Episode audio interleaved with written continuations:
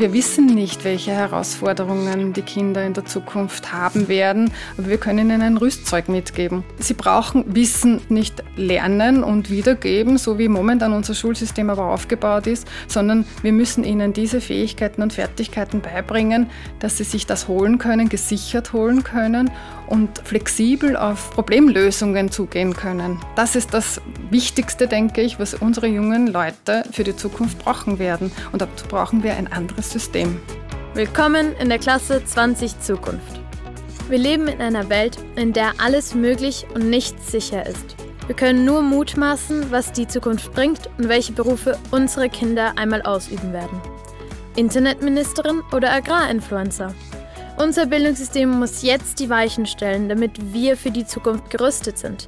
Doch was braucht es dafür? Das und vieles mehr diskutiert Maximilian Schuljock, Geschäftsführer des österreichischen Bundesverlags, im Podcast Klasse 20 Zukunft. Hallo und herzlich willkommen in der Klasse 20 Zukunft. Hier sprechen wir über aktuelle Bildungsthemen vor allem aber über die Zukunft von Schule und Bildung. In unserer aktuellen Serie laden wir die Bildungssprecherinnen aller Parteien zu uns ein. Heute haben wir Petra Danzler bei uns zu Gast. Seit Oktober 2019 ist sie Abgeordnete zum Nationalrat und seit dem Jahr 2021 Bildungssprecherin der SPÖ. Liebe Petra, schön, dass du heute bei uns bist. Ja, vielen Dank für die Einladung. Ich freue mich, dass ich da sein kann. Du warst ja selbst 20 Jahre lang Lehrerin und dann auch Volksschuldirektorin. Was hat dich dazu bewegt, dann in die Politik zu wechseln? Wenn man diese vielen Jahre die Entwicklungen in der, im Bildungssystem mitverfolgt und mitträgt, auch kommt dann irgendwann einmal der Wunsch danach, dann an der Gestaltung mitarbeiten zu dürfen oder zu können. Und das war natürlich auch ausschlaggebend dafür, mich äh, zur Verfügung zu stellen, für, das, für den Nationalrat zu kandidieren. Und es ist mir gelungen, bin jetzt in der Opposition und äh, mache sehr, sehr viele Vorschläge, was das betrifft. Was waren denn so als Lehrerin und Direktorin Hürden, die du im Alltag erlebt hast und was waren so Herausforderungen, mit denen du kämpfen musstest? Unser Bildungssystem ist ein sehr starres System, äh, wo es nur sehr schwer oder nur sehr schwierig ist, äh, auszubrechen und äh, in die modernen Unterrichtsmethoden zu gehen, nur mit vielen Herausforderungen verbunden. Und das, glaube ich, sind die größten Hürden und die größten Steine, die es aus dem Weg zu räumen gilt in unserem System. Bevor wir dann in die Details gehen, es gibt sicherlich auch schöne Erlebnisse, die du in dieser Zeit mitgenommen hast. Was waren denn so besonders schöne Erlebnisse? Was macht diesen Job als Lehrerin so, so schön? Kinder geben ganz viel zurück. Und das ist eigentlich das, wofür man sich als, als Pädagogin, als Pädagoge äh, zur Verfügung stellt, warum man diesen Beruf wählt. Und äh, wenn man dann sieht, wie die Kinder sich entwickeln, wie man sie begleiten kann, dann ist das das Schönste, was man zurückbekommen kann. Das war mein Grund, warum ich, in die, warum ich diesen Beruf gewählt habe. Jetzt hast du gesagt, du machst äh, in der Opposition viele Vorschläge, wie es besser gehen könnte. Äh, unter anderem habe ich gesehen, ihr habt in einem Volksschulpaket vorgeschlagen, dass es in den ersten zwei Jahren in den Volksschulen eine zweite Lehrkraft im Unterricht geben soll, äh, um Kinder zu fördern und auch zu fordern. Äh, jetzt sind viele Vorschläge, ähm, die den Bildungsbereich betreffen, immer mit mehr Personal verbunden. Auf der anderen Seite sehen wir, dass der Lehrkräftemangel so immanent ist wie selten zuvor. Wie kann sich das ausgehen, noch mehr Lehrkräfte zu brauchen, wenn wir jetzt schon die Stellen schwer besetzen können? Braucht es da eine Employer Branding Kampagne aller Klasse äh, Job oder äh, wie kann man mit dem Thema gut umgehen? Es, gibt sicher nicht nur ein Rad, an dem gedreht werden muss, um diesen Lehrermangel entgegenzuwirken und, und hier in diese Richtung wieder gut äh, unterwegs zu sein. Es müssen sicher viele, viele Aktionen gesetzt werden und einer davon äh, ist meiner Meinung nach die, ähm, die Rahmenbedingungen in den Klassen, in den Schulen, im Bildungsbereich zu verbessern, um den, um den Beruf auch attraktiv zu machen. Also nur dann wird es auch wieder mehr Menschen geben, mehr junge Leute, die sich dafür interessieren, die Ausbildung machen oder auch mehr Quereinsteiger, die andere Qualifikationen mitbringen und diesem, in diesem Beruf auch bleiben. Das ist der größte Hauptpunkt meiner Meinung nach, wo man auch investieren muss. Und da reicht es nicht, nur eine Werbelinie zu schalten, sondern da muss ich wirklich investieren in Schulen, in das Bildungssystem, in die Rahmenbedingungen. Und wenn das gut ist, wenn man sich wohlfühlt, wenn diese, diese Faktoren alle gut passen, dann wird es wieder mehr Menschen geben, um die, die in diesem Beruf arbeiten möchten. Ich habe im Jahr 2000 Matura gemacht und ich kann mich gut erinnern, ich habe damals von der ähm, Bildungsministerin Elisabeth Gehr einen Brief bekommen, wo drinnen gestanden ist, nach der Matura nur ja nicht Lehrer oder Lehrerin werden, weil wir werden keinen Job für sie haben. Ähm, was hat sich seit damals verändert? Warum gab es vor 20, 25 Jahren noch zu viele Lehrer und heute zu wenige? Was glaubst du aus deiner Sicht, warum ist dieser Job für junge Menschen momentan nicht so attraktiv? Wir haben ja ganz aktuell auch die Diskussion, äh, die Ausbildungszeit in der Sekundarstufe wieder um ein Jahr zu verkürzen. Wie steht ihr da eigentlich dazu? Also wenn ich die letzte Frage zuerst beantworten darf, äh, wir stehen dafür, dass an der Qualität nichts verändert werden darf. Es darf nicht die Qualität äh, gekürzt werden in dem Sinn, sondern äh, meine Meinung, und ich komme aus der Praxis, ist jene, dass in dieser Ausbildungsform, egal wie auch immer sie dann ausschauen mag, der Praxisanteil ganz hoch sein muss, damit auch jeder gut vorbereitet ist auf, auf das, was in der Schule, was in der Klasse eigentlich passiert und was auf, auf, Lehr, auf eine Lehrperson auch zukommt. Und ähm, ja, es ist natürlich einerseits der demografische Wandel. Es gab damals wirklich viele Lehrerinnen und Lehrer. Und äh, für mich auch unverständlich, warum eine Ministerin so einen Brief hinausgibt, aber sie wird ihre Gründe gehabt haben damals. Heute ist es so, dass äh, junge Menschen, junge Leute ganz andere Anforderungen an einen Beruf, an ein Berufsfeld stellen mit äh, Bezahlung und wie, wie schauen die Rahmenbedingungen aus, wo sie heute vermutlich in einer anderen, äh, in einem anderen Berufsfeld äh, sich wohler fühlen als in diesem starren Bildungssystem, das wir jetzt haben, das nicht viele Möglichkeiten bietet, auch in andere Richtungen zu gehen oder auch momentan auch keine guten Perspektiven. Zeigt. Wenn du sagst, das starre Bildungssystem, ähm, wie schaut denn die bildungspolitische Bilanz der jetzigen Bundesregierung aus? Wo hätte man deiner Meinung nach mutigere Wege einschlagen können? Also zuerst einmal, wenn man sich die Budgets anschaut äh, der letzten Jahre, dann kann man sagen, dass, keine, dass es keine Investitionen gegeben hat oder nur im minimalsten Bereich an äh, Pilotprojekten vielleicht oder Investitionen im minimalen Bereich in, im IT-Bereich, wo es Ausstattungen mit Laptops gegeben hat, wo aber der Beschluss für die Umsetzung ja schon viele, viele Jahre zuvor eigentlich gekommen ist. Es ist halt jetzt umgesetzt worden, was gut ist. Ähm, in dem Bereich gehört einfach investiert. Es gibt ein Budget im, im rund 11 Milliarden pro Jahr, also das ist heuer ein bisschen mehr, weil aufgrund der Inflation natürlich das Budget ein bisschen höher ist, aber mehr als 10 Milliarden sind Gehälter. Und wenn man sich das anschaut, für einen Bildungsbereich für ganz Österreich ist ein, ein Plus von, also ein Plus, ein, die eine Milliarde, die übrig bleibt, aufgeteilt auf, auf alle Bundesländer und auf alle Schularten und, und so weiter. Ähm, da bleibt nicht viel über für Visionen oder für neue, neue Punkte, die man vielleicht verändern möchte. Jetzt hast du gesagt, es ist es ist nicht investiert worden. Ist unser System tatsächlich unterfinanziert? Aus den Medien liest man ja immer wieder, dass wir eines der teuersten Bildungssysteme der Welt haben und trotzdem äh, gibt es in vielen Bereichen Aufholbedarf. Also ist es, unter, äh, äh, ist es äh, unterfinanziert oder geben wir das Geld einfach nur an den falschen Stellen aus? Meiner Meinung nach haben wir, also wir haben kein, wir haben eines der teuersten Bildungssysteme, das stimmt im Vergleich, also pro Kopf, pro Kind. Ähm, wir haben eine riesige Verwaltung, das viele andere Staaten und Länder nicht haben in dem, Bereich, in dem Sinn. Und äh, wenn man beginnt, das, diese Bildung, das Bildungssystem umzuarbeiten, auch im Hinblick darauf, wie die nordischen Länder das vor vielen Jahren schon gemacht haben und wie erfolgreich sie sind. Und wenn wir diesen Weg gehen wollen, dann müssten wir wahrscheinlich auch die Verwaltung verändern und in dem Bereich äh, die Gelder umschichten, denn es, es gibt wirklich viel Geld, aber nur es kommt nicht beim Kind an. Es kommt nicht dort an, wo es eigentlich hin sollte. Das heißt, äh, es gibt zu viel Verwaltung. Auf der anderen Seite hört man von äh, Schulleiterinnen, von Lehrerinnen immer wieder, dass sie ganz, ganz viele administrative Aufgaben zu erledigen haben, unglaublich viele Excel-Listen auszufüllen.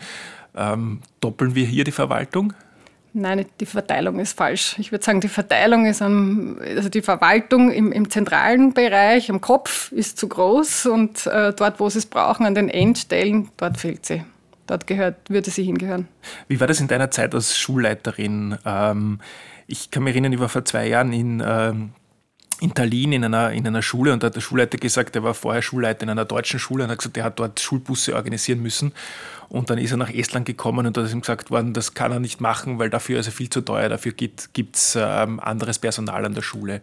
Jetzt wissen wir, bei uns ähm, ist es so, dass es zum einen ähm, die Schulleiterinnen sehr, sehr viel ähm, Bürden auf sich lasten haben, weil sie äh, zum Teil bis zu 100 Kolleginnen direkt führen, weil es kein mittleres Management gibt. Auf der anderen Seite gibt es auch ganz wenig äh, Verwaltungspersonal, das hier unterstützen kann. Ist das vielleicht auch ein Hebel, an dem man drehen könnte? Mit Sicherheit, mit Sicherheit. Denn äh, nicht nur die Schulleiterinnen, sondern auch die Pädagoginnen und Pädagogen äh, sind ja im Grunde ihrer Ausbildung pädagogisches Personal. Und ähm, es wird immer mehr Verwaltung auf sie abgeladen und da, da, bleibt natürlich viel zu wenig Zeit für die Kinder, für die pädagogische Arbeit.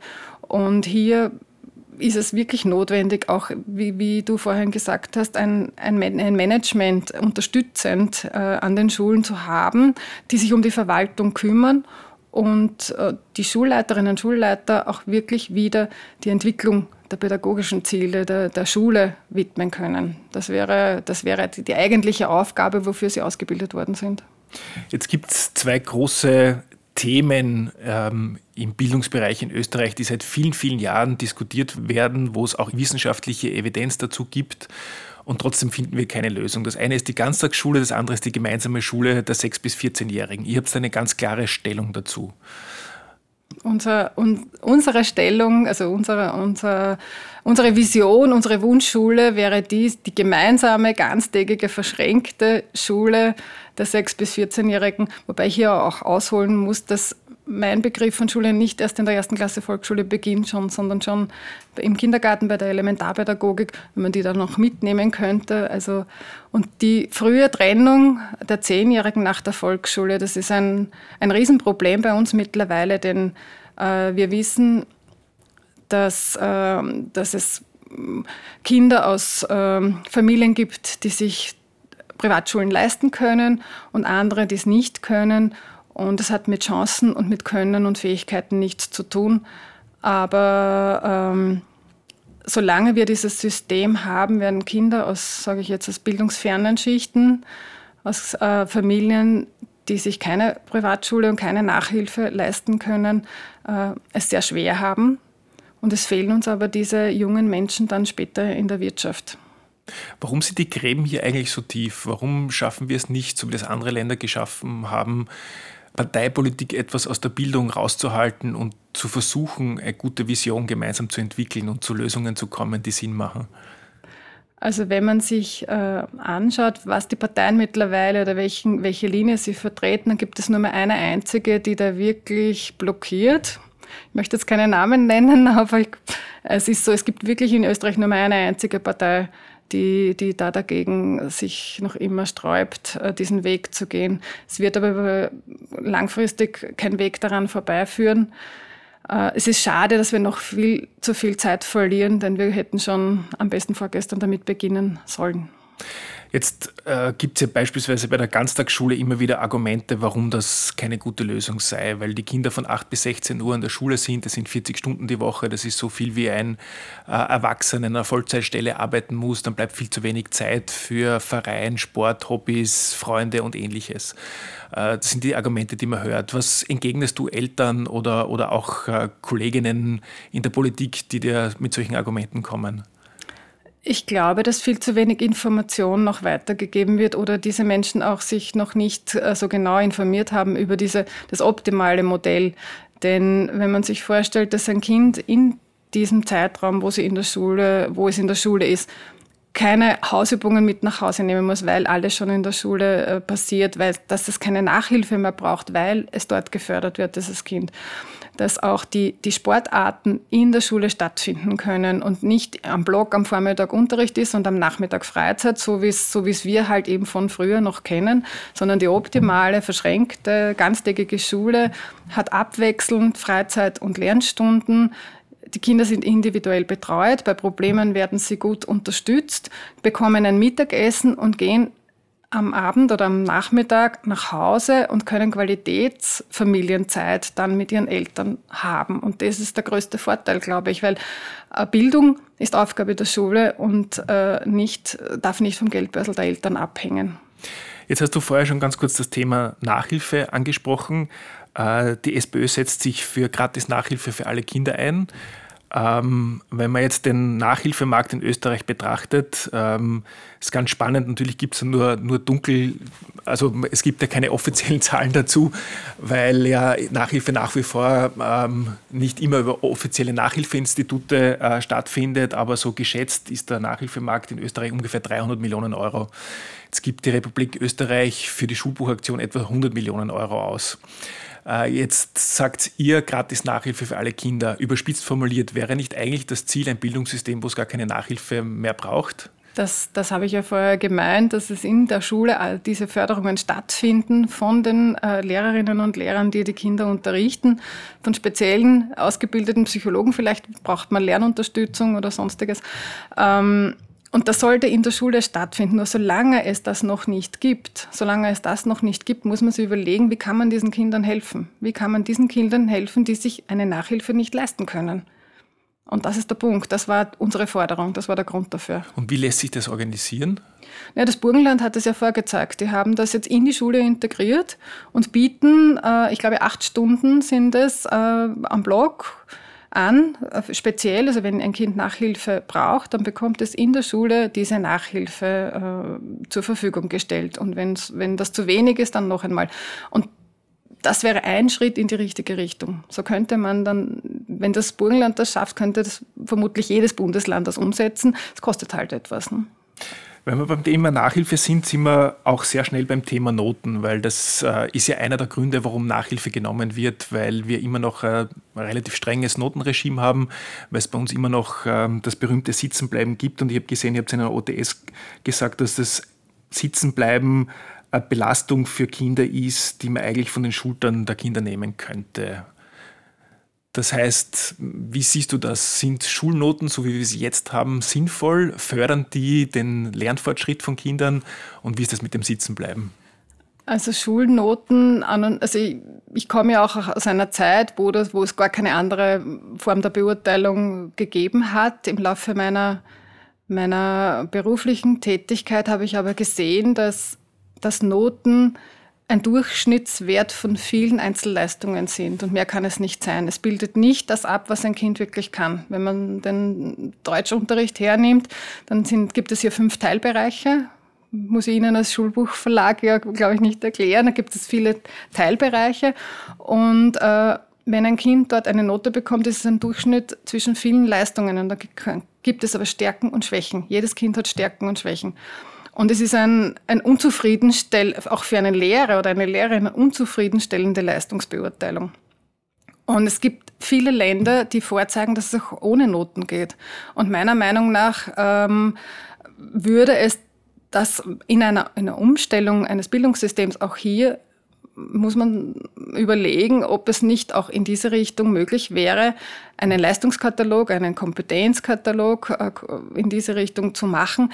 Denn äh, wenn man in, das, in, in den Beruf geht, äh, bekommt man auch kein Zeugnis mit einer Note, sondern eine Beschreibung von Fähigkeiten, Fertigkeiten und Kompetenzen. Und so sollte es auch in der Schule sein. Jetzt werden ja in Kürze wieder die neuen PISA-Ergebnisse veröffentlicht. Was glaubst du, wie werden die für Österreich ausfallen? Und auf der anderen Seite, wie, wie tauglich ist dieses PISA-Instrument, um tatsächlich eine gute Aussage darüber zu treffen, ob ein Schulsystem ein gutes oder ein weniger gutes ist? Also sehr standardisierte, auf wenige Kompetenzen zugeschnittene Tests. Also aufgrund äh, der fehlenden Unterstützung in der Corona-Zeit kann ich mir nicht vorstellen, dass die PISA-Ergebnisse dieses Mal besser sind, als, es, als sie schon waren. Die, also der Illusion braucht man sich nicht hingeben. Ähm, es ist immer ein Test im Nachhinein. Das heißt, die Kinder sind dann schon nicht mehr an der Schule, wenn die Ergebnisse kommen. Man kann nur den Unterricht damit bewerten oder die Schule oder das System, aber im Endeffekt mittlerweile für Österreich keine aussagekräftigen Ergebnisse mehr. Also da gibt es sicher bessere Instrumente, um, um zu messen und auch die Kinder noch während der Zeit, wo sie da sind, auch dementsprechend zu fördern. Jetzt gibt es ja Länder, die in diesen PISA-Tests immer sehr, sehr gut abschneiden. Finnland, Estland zum Beispiel. Ähm, wenn du ein bisschen über den Tellerrand blickst, wo gibt es denn gute Beispiele für gut funktionierende? Schulsysteme? Wo könnte, könnten wir uns in Österreich noch einiges abschauen? Also Finnland ist eines der besten Systeme und ich bin der Meinung, dass wir uns die, diese Best Practice-Beispiele hernehmen sollten und in, auch es würde auch ganz leicht in Österreich gehen, das umzusetzen. Natürlich kostet es ähm, Investitionen, das kostet viel ähm, Informationsarbeit auch in alle Richtungen, aber wenn alle an einem Strang sind, dann wäre das auch bei uns möglich. Finnland ist wirklich top und äh, die haben jahrelang auch, auch wirklich äh, Ergebnisse auf hohem Niveau. Und das zeigt eben, das ist ein Ergebnis eines Schulsystems, das funktioniert. Und so wie ich es vorher erklärt habe, wie ich es vorher beschrieben habe, wie ich mir vorstelle, wie eine Schule sein sollte, so machen die das dort. Auf der anderen Seite gäbe es auch, ähm, wir haben ja auch viele Kinder mit äh, anderen Sprachen bei uns. Dieses Problem haben wir in Österreich zusätzlich. Oder diese Herausforderung würde ich sagen, ich würde es nicht Problem benennen, sondern Herausforderung. Und da gibt es ein ganz gutes Beispiel in London, wo sie diese Brennpunktschulen, äh, wo sie ein gutes, ein, einen guten Weg gefunden haben, um diese Kinder gut zu fördern und mitzunehmen. Also die Deutschförderklassen bei uns, die sind nicht zielführend, hat, haben auch alle Ergebnisse bisher gezeigt, wird aber leider immer noch festgehalten. Also das ist sicher auch nicht förderlich für unsere Ergebnisse im Schulsystem, wenn immer noch Kinder auf die Seite gestellt und äh, abge also extra unterrichtet werden. Wir reden ja in der Bildungsdebatte sehr, sehr oft ähm, über die Schule, über Schülerinnen und Schüler und wahrscheinlich nicht genug mit Schülerinnen und Schülern. Wenn du dich mit Schülerinnen und Schülern austauscht, ähm, was sind so die Dinge, was, die du mitnimmst? Wo liegen aus deiner Sicht für Schülerinnen und Schüler die größten Herausforderungen im System? Ganz unterschiedlich. Bei den jüngeren Schülerinnen und Schülern ist es das, dass sie ähm, das Gefühl haben, zu wenig, zu wenig gefördert zu werden. Also die brauchen noch ganz viel Unterstützung nach dem Unterricht, also von zu Hause aus. Und da wäre es gut, in einer Länge in der Schule zu sein, um das auch dort zu bekommen. Bei den älteren Schülerinnen und Schülern habe ich erst unlängst mit der Vertreterin, mit der Vorsitzenden der AKS gesprochen und die spüren diese Nachwirkungen von Corona noch ganz, ganz enorm. Die kommen jetzt teilweise alle zur Matura, merken ihre Defizite, merken, wo, wo, sie, wo vieles noch fehlt. Aber auch die, die psychischen Probleme haben zugenommen. Und das beeinträchtigt diese, diese, diesen Bereich, also der, ich sage jetzt 15- bis 19-Jährigen, ganz, ganz, ganz stark. Es gibt ja viele ähm, Umfragen und Studien, die tatsächlich auch belegen, dass diese äh, psychische Belastung bei jungen Menschen äh, gerade durch Corona nochmal befeuert unglaublich groß ist. Wie kann man dem Herr werden im Schulsystem? Und dann sage ich dazu, äh, natürlich kann man nicht alles immer der Schule umhängen, man kann auch nicht immer alles den Pädagoginnen und Pädagogen umhängen, weil sie sind natürlich jetzt auch nur bedingt geschult, was ähm, psychische Erkrankungen von Schülerinnen betrifft.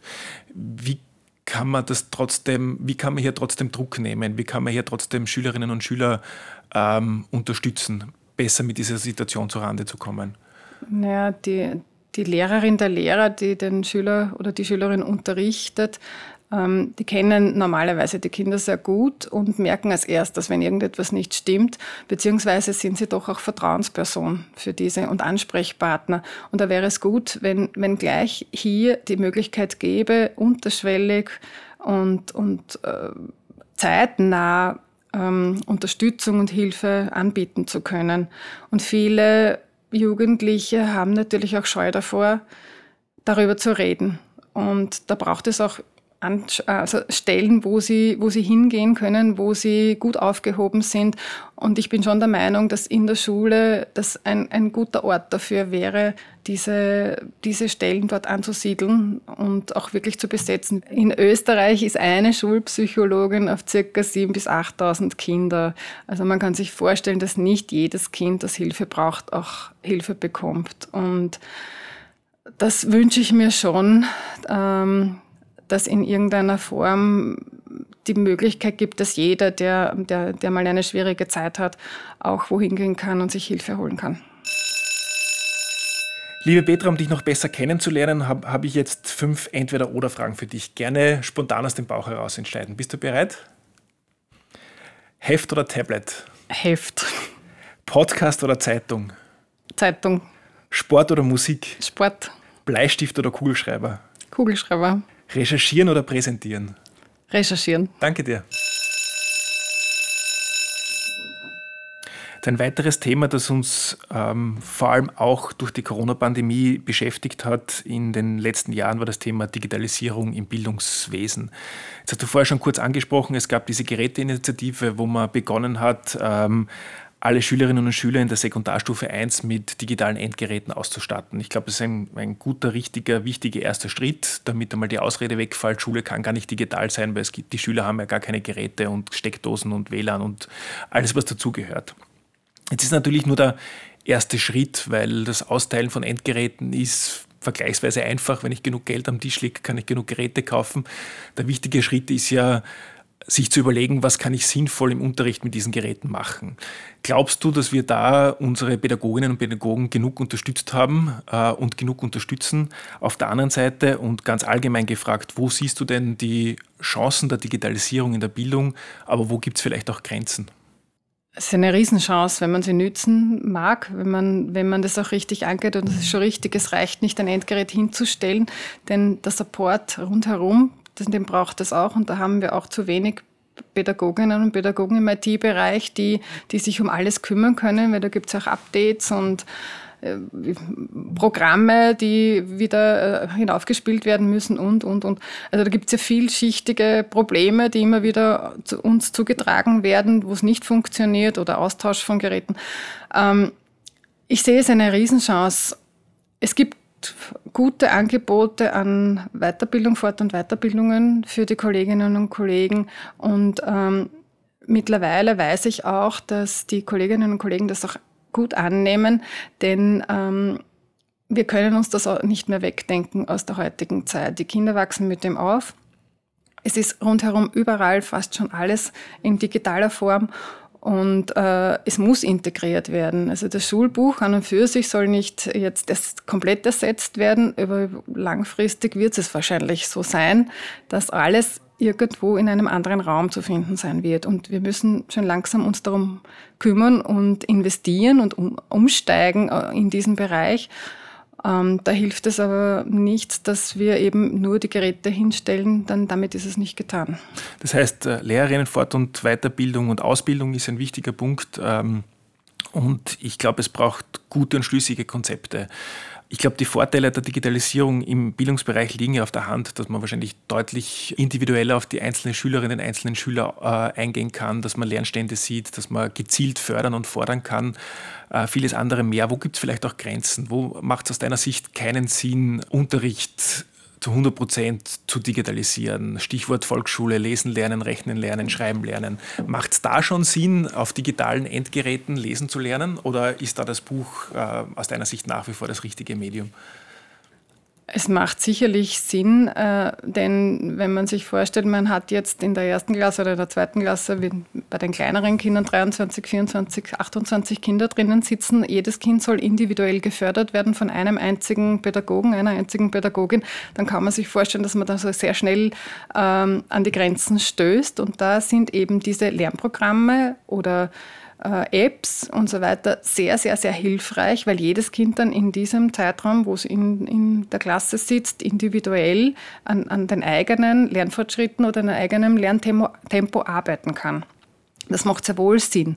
Aber der Mensch ist trotzdem auch äh, so, dass er verschiedene ähm, Erfahrungen machen muss, beziehungsweise gibt es ja von der Schule, von der Kinderpsychologie her, es braucht Auge-Hand-Koordination und so weiter. Das würde jetzt schon viel zu tief in, in irgendwelche entwicklungspsychologische Geschichten reingehen. Aber es braucht trotzdem auch abgesehen von, von den digitalen Geräten natürlich auch andere Erfahrungen und äh, die ein Kind machen sollte oder muss, damit ähm, vieles andere funktioniert. Und das ist schon wichtig. Also ein Wechsel, ein, nur, nur digital ist wahrscheinlich auch nicht gut. Das heißt, eigentlich ähm, geht es ja gar nicht um die Diskussion entweder oder, sondern, glaube ich, ein gutes und ein gutes Miteinander und die Überlegung, was in welcher Situation zum besten Lernerfolg führt und bei welcher Person auch, weil das ist ja auch unterschiedlich. Du siehst, wenn ich mich auf einen, also ich bin ein, ein sehr digitaler Mensch, wenn ich mich auf einen Podcast vorbereite, dann habe ich irgendwie einen ausgedruckten Zettel mit einem Grundkonzept und schreibe da was dazu. Also ist, glaube ich, ähm, unser Leben ist ja irgendwie auch hybrid, dann auch im Erwachsenenleben. Wir haben ja alle, wir machen ja alle sehr, sehr viel digital, aber jeder von uns hat trotzdem noch irgendwo etwas, was er mit der Hand schreibt oder ähm, ein Buch, das er mal liest oder ein Konzept, das er mal ausgedruckt mit Notizen versieht, oder? Natürlich, ja, ich glaube, das geht jedem so. Äh, weil du vorher gesagt hast, Grenzen. Es gibt bestimmt auch Grenzen. Und äh, wo wir momentan überlegen, wie das funktionieren könnte, wie wir, wenn man auf KI und auf diese künstliche Intelligenz geht, das ja eng verbunden ist mit, dem, mit den digitalen An Anbietern, dann ist es momentan schwierig für, für die Schulen in der Oberstufe, wo, wo diese Grenze zu ziehen ist. Und ähm, es gibt auch vom Ministerium einen Leitfaden zwar, aber auch noch keine Richtlinie, wird jetzt zwar erarbeitet, was ist erlaubt und was nicht. Also da, glaube ich, äh, stehen wir als Bildungssystem oder wir als, als ähm, jene, die, die im, im Beruf drinnen sind, vor großen Herausforderungen. Wie geht man damit um? Ich sehe es als große Chance, aber irgendwo muss auch die die Leistung des Einzelnen auch abgebildet werden und nicht die von KI zum Beispiel. Aber das ist total spannend, dass du das ansprichst. Ich habe ja, ich bin, bin relativ viel auch unterwegs außerhalb von Österreich und äh, egal auf welcher Bildungstagung, Messe man im heurigen Jahr war, war KI das große Thema. Und da kann man schon beobachten, dass es Länder so wie Deutschland und Österreich gibt, die wenn es um KI geht, sehr schnell in der Diskussion sind, was ist erlaubt und was ist nicht erlaubt. Dann gibt es andere Länder, die viel mehr darüber diskutieren, wo liegen die Chancen, wo kann ich denn tatsächlich, äh, Stichwort Lehrkräftemangel, äh, Lehren in der Vorbereitung, der Nachbereitung, im, im Korrigieren, äh, Last abnehmen, indem ich die Dinge gut einsetze. Sind wir so sehr von unserem Schulsystem geprägt, dass wir viel zu schnell immer auf die Schwächen schauen, auf die Fehler schauen und viel weniger die Chancen im Blick haben? Ja, vermutlich, vermutlich ist es so, ja. Na, ich sehe, ich denke auch, dass es eine große Chance ist. Und das habe ich ja vorhin schon gesagt. Das ist, ich sehe große Chancen, denn wenn ich äh, Informationen eingebe und ich kann sie mir abrufen, muss ich mir das nicht selber zusammenstellen, denn das gibt es schon das, was ich gemeint habe, ist, es muss ja trotzdem bei einem Abschluss und so weiter die Leistung des Einzelnen abgebildet werden. Und äh, wie das, inwieweit hier der Zugriff auf diese neue Technologie erlaubt ist oder nicht, das muss man sich anschauen. Ich, ich glaube vor allem, es muss den Lehrkräften der Druck genommen werden, das irgendwie selbst entscheiden zu müssen, sondern es braucht da Unterstützung, so wie in vielen anderen Bereichen. Es braucht Unterstützung und, und äh, das ist Sache des Ministers oder des Bundesministeriums, hier eine Vorgabe zu geben. Ähm, es gibt ein weiteres Thema, wo Österreich in, in unterschiedlichsten internationalen Studien immer äh, leider sehr schlecht abschneidet und das ist Thema Chancengleichheit, das ist Thema Bildungsgerechtigkeit. Es ist, und das wissen wir alle nach wie vor so, dass es für die Bildungskarriere eines jungen Menschen ähm, sehr, sehr stark äh, ausschlaggebend ist, was die Eltern äh, selbst für eine Bildungskarriere hinter sich haben oder äh, wie potent sie auch finanziell sind. Äh, du bist selbst alleinerziehende Mutter, du kennst die Herausforderungen. Was müsste unser System bieten, dass es ähm, Familien tatsächlich möglich ist, ihre Kinder unbeschwert auch am Bildungsalltag äh, teilhaben zu lassen und auch ähm, gewisse Grenzen und Hemmnisse aus dem Weg zu räumen. Der Daniel Landau war bei mir im Podcast und der hat einmal gesagt, ähm, viele Kinder starten in den 100-Meter-Sprint mit 10 Metern Rückstand, ähm, was natürlich nicht fair ist und was natürlich auch uns als Gesellschaft es nicht möglich macht, die Potenziale zu nutzen, die es da gibt, nämlich menschliche Potenziale. Wie schaffen wir es, dass jedes Kind zumindest bei Eintritt in die Schule, weil ähm, vieles wird ja auch schon im, im ähm, elementarpädagogischen Bereich machbar sein, dass wir zumindest, wenn es in die Schule geht, alle am selben Startpunkt weglaufen? Also derzeit, ich fange dort an, wo du jetzt aufgehört hast, derzeit ist es ja so, dass wenn 28, 30 Kinder in die erste Klasse kommen, 28 oder 30 unterschiedliche Kinder drinnen sitzen mit ganz unterschiedlichen Voraussetzungen. Die einen haben Eltern, die äh, die Kinder fördern und fordern. Die können vermutlich schon lesen und ein bisschen schreiben und wahrscheinlich auch rechnen. Und dann gibt es jene, die vielleicht die Muttersprache, also unsere Sprache, die Muttersprache sprechen, aber unsere Sprache noch nicht gut können. Oder die Eltern keine Zeit haben oder auch kein Interesse hatten, sie zu fördern. Also der Spagat im ganzen Bildungssystem ist nie größer als in dieser ersten Klasse. Das war auch der Hintergrund, warum wir gesagt haben, dort bräuchte es dann doch eine zweite Lehrkraft drinnen, um, um dem gerecht zu werden, die Kinder auch wirklich am Ende des Jahres den Bildungszielen auch irgendwo näher zu bringen, die ja trotzdem gefordert sind. Es gibt, äh, die AK berechnet immer den Chancenindex. Das heißt, was braucht eine Schule? Da wurde über viele, viele Jahre ganz genau gemessen, wenn eine Schule diese und diese Herausforderungen hat, wie zum Beispiel einen Anteil von Kindern mit nicht deutscher Muttersprache oder Kinder, die ähm, andere Herausforderungen haben, einen SPF zum Beispiel haben oder egal welche, welche Form von, von besonderen Unterstützungen brauchen, was braucht diese Schule? Und das ist genau aufgeschlüsselt in dem AK-Chancenindex. Nach diesem könnte man wirklich ganz einfach jede Schule in Österreich ausstatten. Das würde, es gibt diesen, das ist berechnet worden, das geht ganz einfach und nach dem könnte man das machen. Also es gibt die, nicht die Ausrede, dass, dass man nicht weiß, was brauchen die und was brauchen die. Es gab jetzt ein Pilotprojekt mit 100 Schulen, 1000 Chancen hieß es, wo sie eigentlich das noch einmal gemacht haben. Im Grunde genommen verstehe ich nicht, warum nur 100 Schulen diese Chance bekommen haben. Und in dem sind die Kinder dahinter. Es geht ja immer alles um die Kinder. Und nicht alle Schulen, die das gebraucht hätten. Das könnte man machen. Das wäre mal eine Investition, die wirklich ähm, am Ende des Tages wirklich etwas bringt, und zwar für jeden Einzelnen. Das wäre auch eine Investition in Rahmenbedingungen, so wie ich es vorhin gemeint habe, wo der Job dann auch wieder attraktiver wird. Jetzt hast du gerade das Thema Investitionen angesprochen. Ähm, die äh, Bildungspsychologin Christiane Spiel war bei uns ähm, im Podcast und die hat gesagt, den größten Return of Invest hat man, wenn man in den elementarpädagogischen Bereich investiert. Ist es nicht nach wie vor so, dass wir den Kindergarten vielleicht immer noch zu sehr als einen Ort betrachten, wo man die Kinder hinschickt, damit sie betreut sind und spielen können und noch zu wenig begreifen, dass es die erste und mitunter auch eine der wichtigsten Bildungseinrichtungen überhaupt ist? Es ist die erste und wichtigste Bildungseinrichtung, denn es gibt ein Fenster von drei bis acht Jahren ungefähr, wo Kinder wie ein Schwamm alles aufsaugen. Und je mehr man hier anbietet und je mehr man die Kinder hier fördert, umso mehr Basis kann man hier legen. Und äh, dementsprechend müsste man, wie ich auch äh, schon gemeint habe, die, die elementarpädagogischen Einrichtungen in das, ganze System integrieren und auch dort ähm, schauen, dass, dass die Voraussetzungen gut sind, dass die Kinder auch optimal gefördert werden. Dann würden sie sich auch später, ab der ersten Klasse natürlich auch ähm, jeder in diesem Bereich würde sich leichter tun und die Kinder würden vor allem ähm, sehr profitieren davon. Und Österreich hat nun mal keine riesigen Bodenschätze oder sonst irgendetwas. Also wir haben unser, unser wertvollstes Gut sind gut ausgebildete junge Menschen. Und je besser wir das schaffen, umso besser wird unser Land in der Zukunft dastehen. Und das müsste alles, alles, was wir tun oder alles, was wir in dem Bildungsbereich tun, müsste jetzt erfolgen und mit massiven Änderungen und äh, Investitionen einhergehen. Jetzt ähm, hast du was ganz Essentielles angesprochen aus meiner Sicht. Ja, das Einzige, was wir haben, sind gut ausgebildete Menschen oder auch nicht.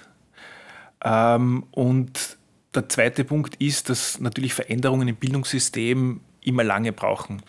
Äh, wir sehen, haben das aktuell bei den neuen Lehrplänen gesehen. Da ist 2018 begonnen worden, daran zu arbeiten. Dann sind sie jetzt 23, 24 in Kraft getreten, aufsteigend. Das heißt, in der letzten Klasse gelten sie dann äh, in vier Jahren. Das sind fast zehn Jahre für einen neuen Lehrplan.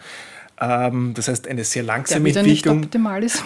Der wieder nicht optimal ist. Kompetenzorientierung glaube ich schon, dass es in die richtige Richtung geht, aber natürlich ähm, auch der müsste sich ja eigentlich viel dynamischer verändern in einer Zeit, wo so viel so schnell passiert. Wenn man jetzt mit jungen Leuten, jungen Menschen spricht, Schülerinnen und Schülern spricht, hört man ganz oft, ähm, irgendwie geht ihnen viel zu wenig weiter, alles ist viel zu langsam, es geht um ihre Zukunft und wir diskutieren immer nur darum, wie man das System ändern könnte, aber eigentlich haben sie nichts mehr davon, weil bis das System geändert ist, sind sie schon lange draußen aus dem System. Und man kriegt den Eindruck, dass diese jungen Menschen eine extrem engagierte äh, Generation sind. Also man sieht es bei Fridays for Future, Klimawandel und Ähnlichen. Die sehen sich vielfach als Teil der Lösung und sagen, sie haben eigentlich keine Geduld mehr darauf zu warten, dass unsere Generation, wir Erwachsene, das für sich richten. Sie müssen das selber richten. Äh, wie kriegen wir da in diesem wichtigen Bildungsbereich mehr Geschwindigkeit rein, weil ja, Veränderungen dauern länger, Systemveränderungen brauchen noch mal länger. Nur wenn wir gar nicht anfangen, dann kommt es auch zu keiner Veränderung. Ich habe vollstes Verständnis, dass die, die jungen Leute da sehr frustriert sind und äh, das Gefühl haben, es wird am Kopf vorbei diskutiert für sie. Und mein Wunsch wäre gewesen, schon vor vielen Jahren eine Änderung hervorzurufen, aber es gibt leider immer noch sehr starke blockierende Kräfte, die jede Änderung, jede kleinste Änderung verhindern. Und solange es die gibt, wird es in Österreich sich nichts ändern. Und ich würde mir wirklich wünschen, dass alle, also es gibt ja schon gar, es gibt viele, viele Teilorganisationen, äh, die das auch schon erkannt haben, so wie die, die Wirtschaftskammer zum Beispiel oder die Industriellen Vereinigung, die fast eins zu eins dasselbe, wie, wie es ich vorher vorgeschlagen habe, auch vorschlagen. Verschränkte, ganztägige, inklusive Schule und so weiter, weil das die einzige Möglichkeit ist, wie gut ausgebildete Menschen auch dann später in den Wirtschaftskreislauf kommen. Das ist, das ist die Basis dafür und deswegen haben die großes Interesse daran. Und darum, es gibt nur ganz, ganz wenige, die das noch blockieren und ich denke, über kurz oder lang werden die auch keine Chance mehr haben, das weiter aufrechtzuerhalten, denn es muss sich etwas ändern. Aber leider, leider, leider sehr, sehr spät.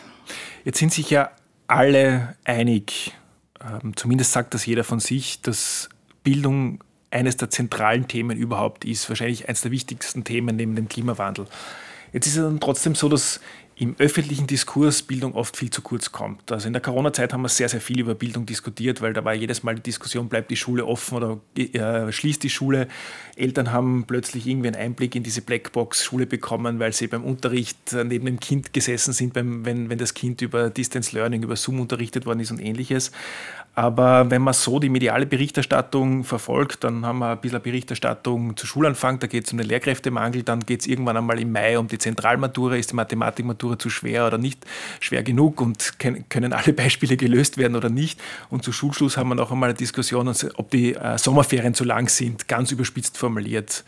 Ähm, und zwischendurch reden wir eigentlich relativ wenig über Bildung, vor allem äh, wenn es in die Tiefe gehen soll. Wie schaffen wir, dass wir, wie schaffen wir es, dass wir mehr über Bildung sprechen und wie schaffen wir es, dass dass mehr ein Dialog wird und weniger ein Gegeneinander und weniger ein sich auf seinen ideologischen Standpunkt zurückziehen? Und wie schaffen wir es vielleicht auch mehr über wissenschaftliche Evidenz zu diskutieren und nicht nur über, über Überzeugungen, die vielleicht überkommen sind?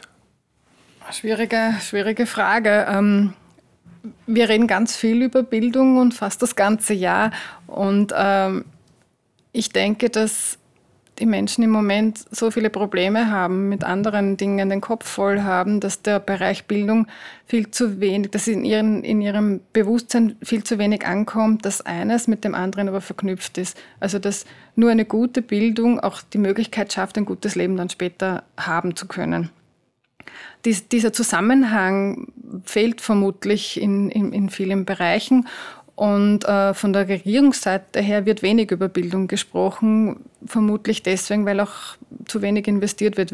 Man kann nur Erfolge gut präsentieren und äh, gute Sachen, die man macht, äh, vor den Vorhang holen. Und das passiert eben nicht. Und das wird der Grund sein. Also wir sprechen das ganze Jahr und immer über Bildung und setzen auch diese Themen äh, mit dem Schulanfang und so weiter und mit den, mit den Problemen, die es gibt. Und ich würde mir wünschen, dass man sich auf einen Tisch setzt und gemeinsam schaut, wie, wie schaffen wir eine Kehrtwende, wie schaffen wir eine Änderung, wie schaffen wir gemeinsam den Weg. Es geht nicht darum, was ich möchte oder was, was andere Kolleginnen und Kollegen möchten, sondern es geht darum, was brauchen die Kinder in der Zukunft? Wie, wie können wir sie gut vorbereiten? Und das Eingangsstatement, das ich gelesen habe für die Klasse 20 Zukunft, ist ja, oder Schule 20 Zukunft ist ja dennoch so, wir wissen nicht, welche Herausforderungen die Kinder in der Zukunft haben werden, aber wir können ihnen ein Rüstzeug mitgeben. Das habe ich zum Beispiel auch in einer meiner Arbeiten vor vielen, vielen Jahren, war das in meinem Eingangsstatement ungefähr wortgleich, äh, habe ich das so geschrieben. Wir können ihnen, sie brauchen Wissen sich nicht, ähm, sie müssen es nicht lernen und wiedergeben, so wie momentan unser Schulsystem aber aufgebaut ist, sondern wir müssen ihnen diese Fähigkeiten und Fertigkeiten beibringen, dass sie sich das holen können, gesichert holen können und äh, flexibel auf ähm, Probleme auf Problemlösungen zugehen können. Das ist das Wichtigste, denke ich, was unsere jungen Leute für die Zukunft brauchen werden. Und dazu brauchen wir ein anderes System. Und wir müssten uns gemeinsam jetzt hinsetzen mit den Jungen wahrscheinlich, weil die würden vielleicht eher schon äh, eine Ahnung haben, wie es, wie es, wie es, was sie brauchen oder was überhaupt nicht mehr gebraucht wird momentan. Und gemeinsam in, in ein neues Bildungssystem auch unsere unsere ganze Energie hineinstecken. Wir reden, wenn wir über Bildung reden, natürlich viel darüber, wie wir das System verändern können, weil es tatsächlich Verbesserungsbedarf gibt. Ähm, wollen wir aber jetzt mal den Fokus ein bisschen auf die positiven Dinge richten. Ähm, aus deiner Sicht, was machen wir wirklich gut in Österreich? Was ist in unserem Schulsystem richtig gut, dass sich auch andere wie Finnland, Estland und andere Positivbeispiele bei uns abschauen könnten? Da tue ich mir jetzt wirklich schwer. Also ich kenne das Schulsystem ja wirklich, wirklich gut, weil ich auch da rauskomme. Also im Moment, im Moment haben wir so viele Baustellen und es rennt wirklich, wirklich nicht gut. Und die Spirale dreht sich rasant nach unten. Also ich tue mir jetzt wirklich schwer, etwas ganz, ganz Positives. Das Positivste ist, dass wir so viele engagierte Pädagoginnen und Pädagogen haben, die dieses System noch aufrechterhalten und weit über das geforderte Maß hinaus alles geben, damit die Kinder, damit sie die Kinder gut begleiten können. Das, das ist das Positivste in diesem System, das muss ich wirklich sagen. Liebe Petra, wir kommen schon langsam zum Ende und wir stellen jedem Gast am, am Ende noch drei Fragen. Da darf ich natürlich auch dir stellen. Gibt es ein Schulbuch, das dir aus deiner Schulzeit in Erinnerung geblieben ist? Oder aus deiner Zeit als Lehrerin? Ein Schulbuch, ein Schulbuch. Also ich habe das, das Musikbuch am liebsten, das Komm Sing mit. Ähm, es gibt, wie du vorher gesagt hast, unglaublich viele Menschen in Österreich, die sich äh, täglich dafür einsetzen, dass gute Bildung möglich wird. Das sind Eltern, das sind Lehrer, das sind aber auch die Schüler selbst. Ähm, das System macht es ihnen nicht immer äh, leicht. Man könnte sagen, das sind Bildungsheldinnen. Wer sind denn für dich so typische Bildungsheldinnen? Die Pädagoginnen, Pädagogen, die Schulleiterinnen und Schulleiter, die, die wirklich jeden Tag, jeden Tag ihr Bestes geben. Das sind, das sind die Heldinnen und Helden. Unser Podcast heißt ja Klasse 20 Zukunft. Wenn du an die Klasse 20 Zukunft, an das Schulsystem der Zukunft denkst und das in wenigen Sätzen sagen müsstest, wie, wie würde diese Klasse 20 Zukunft ausschauen, wenn du es dir wünschen dürftest? Eine Klasse mit unterschiedlichen Kindern, die ähm, jedes, wo jedes Kind in seinem eigenen Lerntempo lernen kann, individuelle Unterstützung erhält, wo ein verschränktes Schulsystem gibt, wo, nicht äh, nach, äh, wo es nach der vierten Klasse Volksschule einfach weitergeht und dann nicht äh, getrennt wird in private Schulen und öffentliche Schulen. Ein positives Lernklima, ein warmes Mittagessen, keine Nachhilfe, keine Hausübungen, das wäre das wäre mein Wunsch für die kommenden Generationen. Liebe Petra, danke fürs Dabeisein und danke, dass du deine Vision der Klasse 20 Zukunft mit uns geteilt hast. Danke für die Einladung. Schön, dass du heute in die Klasse 20 Zukunft hineingehört hast. Wenn dir der Podcast gefällt und du keine Folge mehr verpassen willst, abonniere uns doch und hinterlasse uns eine 5-Sterne-Bewertung. Wen würdest du gern mal hier im Podcast hören? Oder über welches Thema sollten wir unbedingt einmal sprechen? Für Vorschläge und Feedback zum Podcast schreib uns gerne auf Social Media oder an podcast.oebv.at. Danke fürs Zuhören und bis bald in der Klasse 20 Zukunft.